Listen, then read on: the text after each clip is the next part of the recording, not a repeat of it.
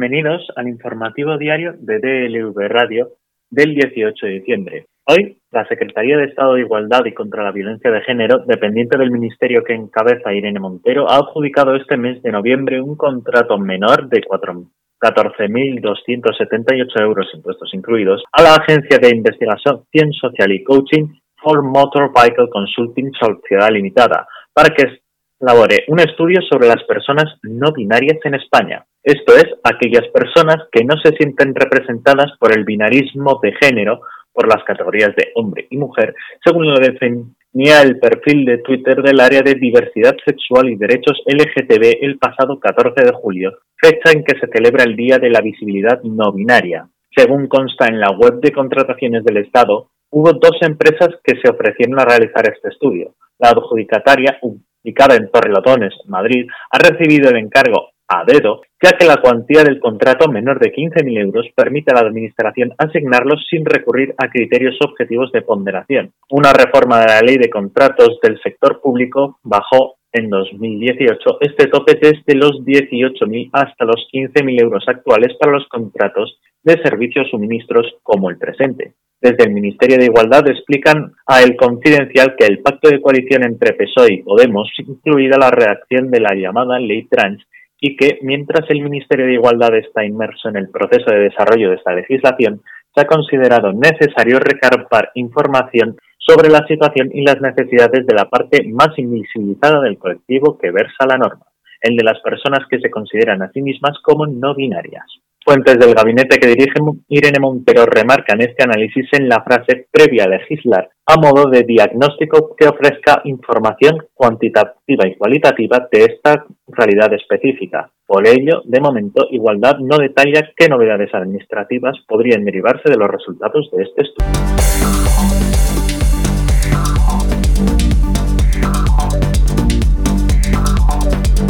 El Pleno del Congreso de los Diputados ha avalado este jueves la proposición de ley orgánica de regulación de la eutanasia. El dictamen de la Comisión de Justicia ha cosechado cerca de una mayoría de tres quintos, el 60% de la Cámara Baja, con 198 votos a favor, 138 votos en contra y dos abstenciones. PP y Vox han sido los únicos partidos que no se han sumado al amplio consenso generado en torno a una norma profundamente garantista. Hoy es un día muy importante para las personas que sufren, que sufrieron y para los familiares que padecieron impotentemente con una gran frustración el dolor de sus seres queridos. Ha celebrado la portavoz de Sanidad del PSOE, María Luisa Carcedo, representante del grupo que ha impulsado la propuesta legislativa. Para Carcedo, la ley de eutanasia es muy importante para la naturaleza de las personas. En este sentido, ha apuntado que la condición humana es vida, pero también enfermedad, padecimiento y muerte y por ello nadie obliga a otra persona a alargar su vida con otro sufrimiento. Avancemos en libertad, ha expresado la también exministra de Sanidad, una consigna repetida por casi todos los portavoces de los grupos de la Cámara Baja favorables a este derecho. Y es que, tal y como señala el ministro de Sanidad presente en el Pleno, la votación de hoy viene a demostrar que España es una sociedad lo suficientemente democrática y madura para afrontar el debate sobre una muerte digna. Son varios los países que cuentan con una normativa similar y hoy España da un paso más para sumarse a ello. En este sentido, una vez el Senado ratifique el texto de la proposición de ley a principios de 2021, España se convertirá en el sexto país del mundo que regule este derecho, por detrás del Benelux, Canadá y Colombia. No obstante, esta práctica no está penalizada en países como Suiza, Alemania, Japón o algunos estados de Estados Unidos y otro de Australia.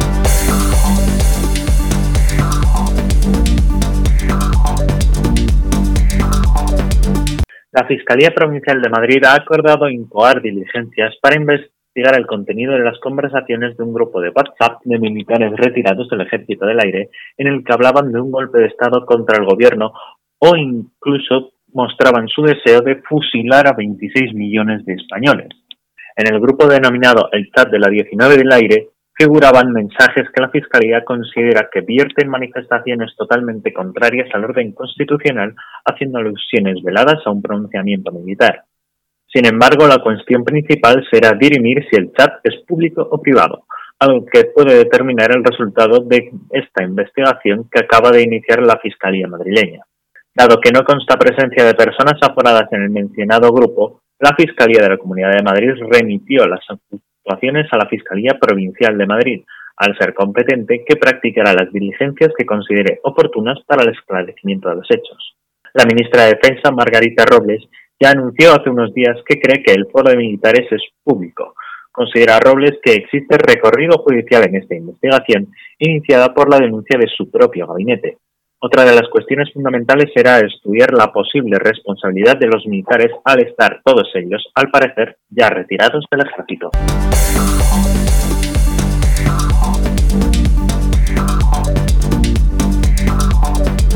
El rey emérito no regresará finalmente a España en Navidad a causa de la situación de la pandemia y su condición de persona de alto riesgo, según han informado fuentes del entorno del propio Juan Carlos I.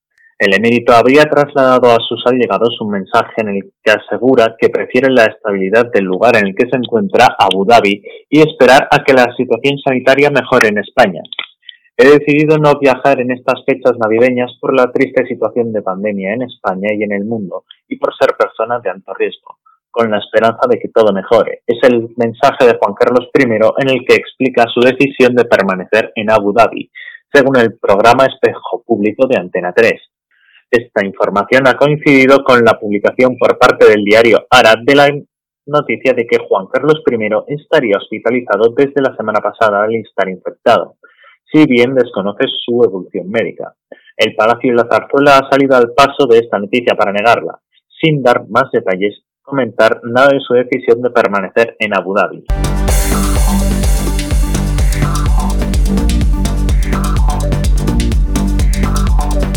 Ponemos el foco en que esto puede ser un problema a medio plazo, porque nuestros jóvenes están socializando en estos ambientes, advierte Ángel Dolado, Justicia de Aragón, defensor del pueblo autonómico, ante la habitualidad de la presencia de menores de 14 a 18 años en casas de apuesta y salones de juego, a las que van como clientes a pesar de tener teóricamente prohibida la entrada, y ante la elevada prevalencia de la ludopatía en este sector lo ven como una forma de socializar, como en otras épocas ocurrió con los salones recreativos o los cromos.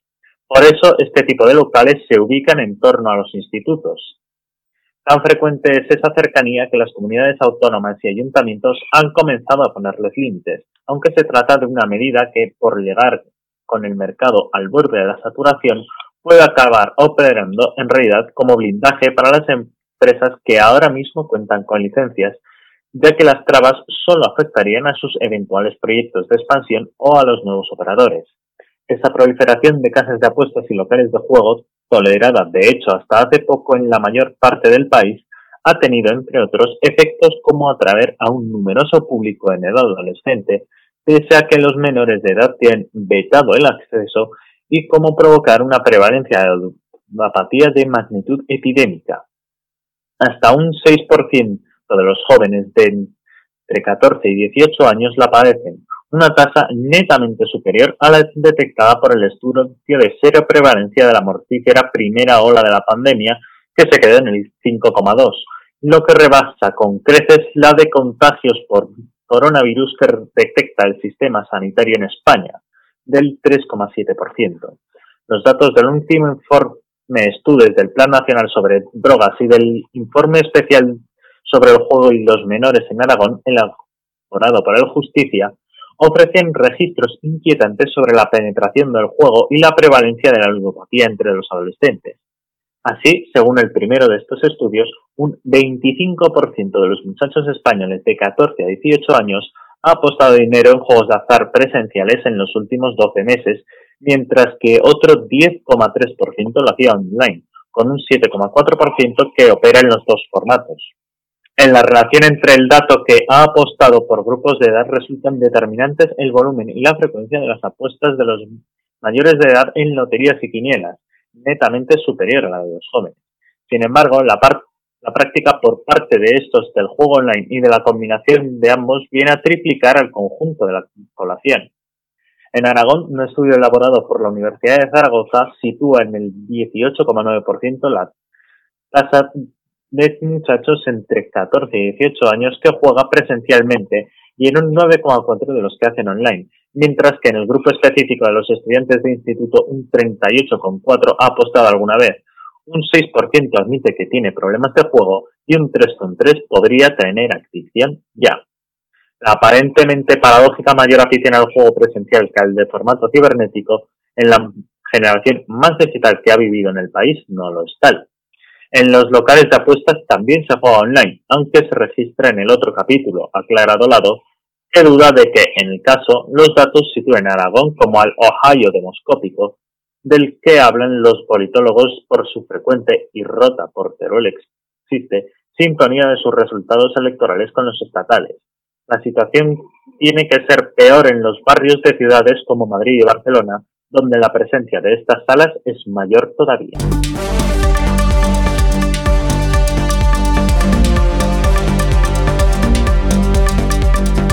En el plano internacional, Donald Trump ha añadido una macabra distinción a su presidencia. Por primera vez en la historia de los Estados Unidos, el gobierno federal ha ejecutado más civiles en un año que todos los estados juntos.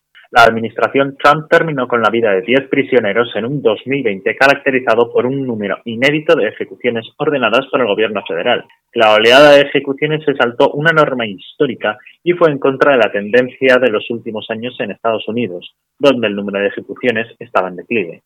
El informe de fin de año del Centro de Información sobre la Pena de Muerte analiza la extraordinaria sed de sangre que ha caracterizado a la administración Trump en los últimos años, el informe anual había dejado constancia de una interrumpida en el mundo de ejecución.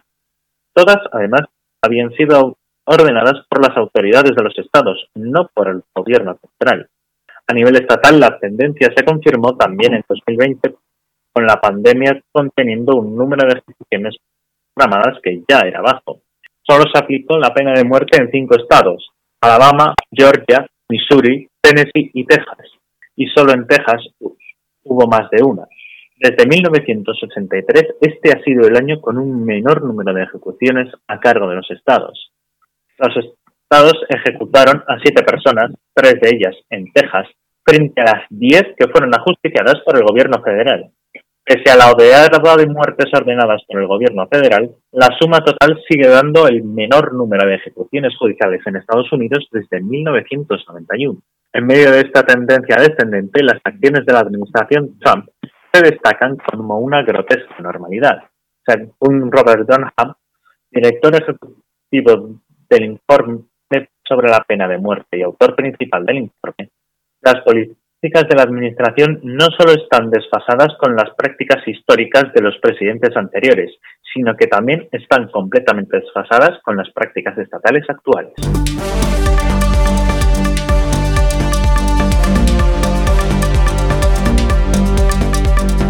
Por primera vez en su historia, el Bitcoin ha alcanzado este miércoles 16 de diciembre su precio récord, llegando incluso a superar la barrera de los 20.000 dólares. La criptomoneda más popular del mundo ha llegado a esta cima solo un par de semanas después de su último pico máximo. La fecha de este repunte coincide con casi otro de sus momentos álgidos, el 17 de diciembre de 2017 el Bitcoin rozó los 19.900 dólares, un momento histórico no solo para esta moneda digital, sino para todo el sector de las criptomonedas. A partir de ahí, el mercado comenzó a darles mucho más valor, pero no hay que olvidar que poco después de aquel pico de 2017 sufrió un derrumbe a 3.000 dólares. Sin embargo, el récord hoy establecido y la crecida que ha venido viviendo la moneda de estos últimos meses es diferente al repunte de 2017. Y de hecho, algunos expertos creen que todavía va a seguir creciendo más. Incluso los más optimistas aseguran que alcanzará el valor de 100.000 dólares en 2021. En un artículo publicado en Reuters, se asegura que los inversores que si los principales fondos de cobertura apuestan a que el valor del Bitcoin alcanzará esa cifra el próximo año, es decir, que se quintuplicará. La moneda virtual ha llegado a cotizar a 20.768,7 dólares en el momento de escribir esta noticia, lo que supone una ganancia del 180% en el último año.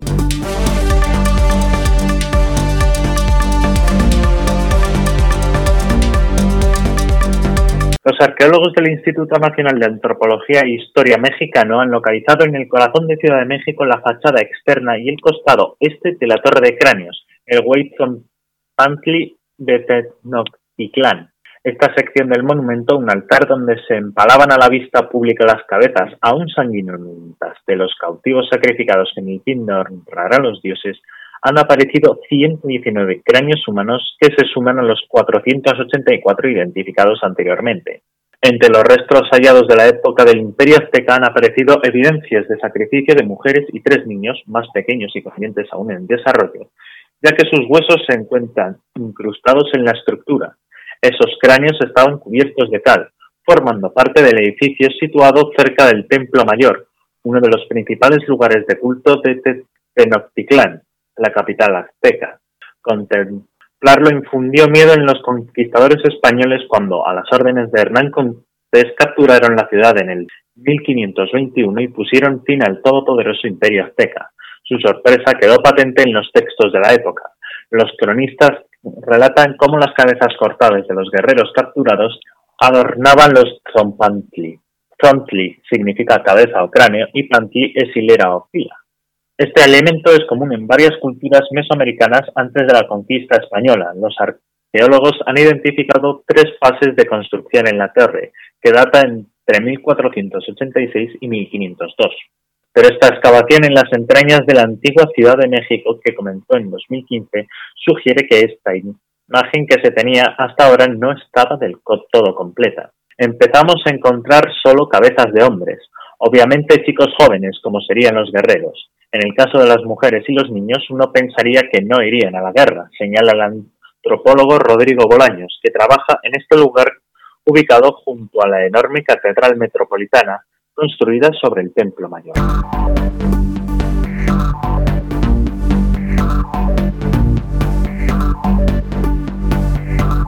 En deportes, tras descansar en los dos primeros amistosos ante los Clippers, LeBron James y Anthony Davis, las grandes estrellas de la franquicia de los Lakers, disputaron anoche su primer encuentro de la pretemporada. Lo hicieron en el Phoenix Arena ante los Suns, a quienes los Lakers se impusieron por 107-112 para firmar su tercer triunfo en su gira de partidos de preparación, que concluirá hoy viernes con otro choque ante los de Arizona. Este debut no pasó de ser una ligera toma de contacto, ya que Vogel no dio demasiado tiempo sobre la pista a sus estrellas. sabedores de que apenas hace dos meses estaban saliendo victoriosos de las finales disputadas en Orlando, los angelinos se están tomando con calma el proceso de volver a coger ritmo, y ninguno de los dos jugadores tuvo una presencia demasiado larga sobre la cancha. En concreto, LeBron disputó algo menos de cuarto y medio, mientras que Davis superó apenas los 17. En dicho periodo, ambos jugadores se combinaron para un total de 21 puntos y el ex de los Pelicans capturó cuatro rebotes, mientras que LeBron James se hizo con y repartió dos asistencias. Sin necesidad de brillar ni demostrar ningún tipo de dominio, las estrellas angelinas se tomaron el choque como lo que era, un primer paso en una carrera de fondo, pero aún así dejaron alguna muestra de su talento y colaboraron en la victoria de los suyos. El que sí se lució algo más fue Kyle Kuzma, que terminó como máximo anotador del duelo con 23 tantos tras anotar 8 de sus 15 tiros de campo y 4 de 8 en triples. Por parte de los Suns, el más destacado fue de Andre Ayton, quien anotó 21 puntos y sumó además 9 rebotes y 4 robos.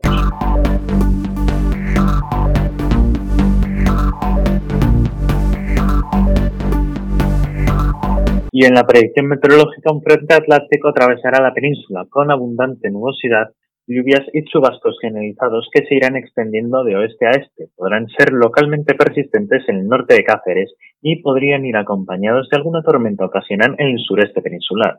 Las precipitaciones serán más débiles y dispersas en cuanto más sea hacia el este, no esperándose que afecten a la mitad mediterráneo más oriental.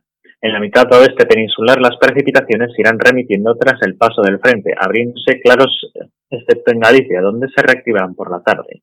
En Baleares, Canarias, nubosos intervalos, probabilidad de nieblas matinales en zonas de Andalucía, nordeste de Castilla-La Mancha, Bajo y Medio Ebro, interior de Cataluña y Baleares.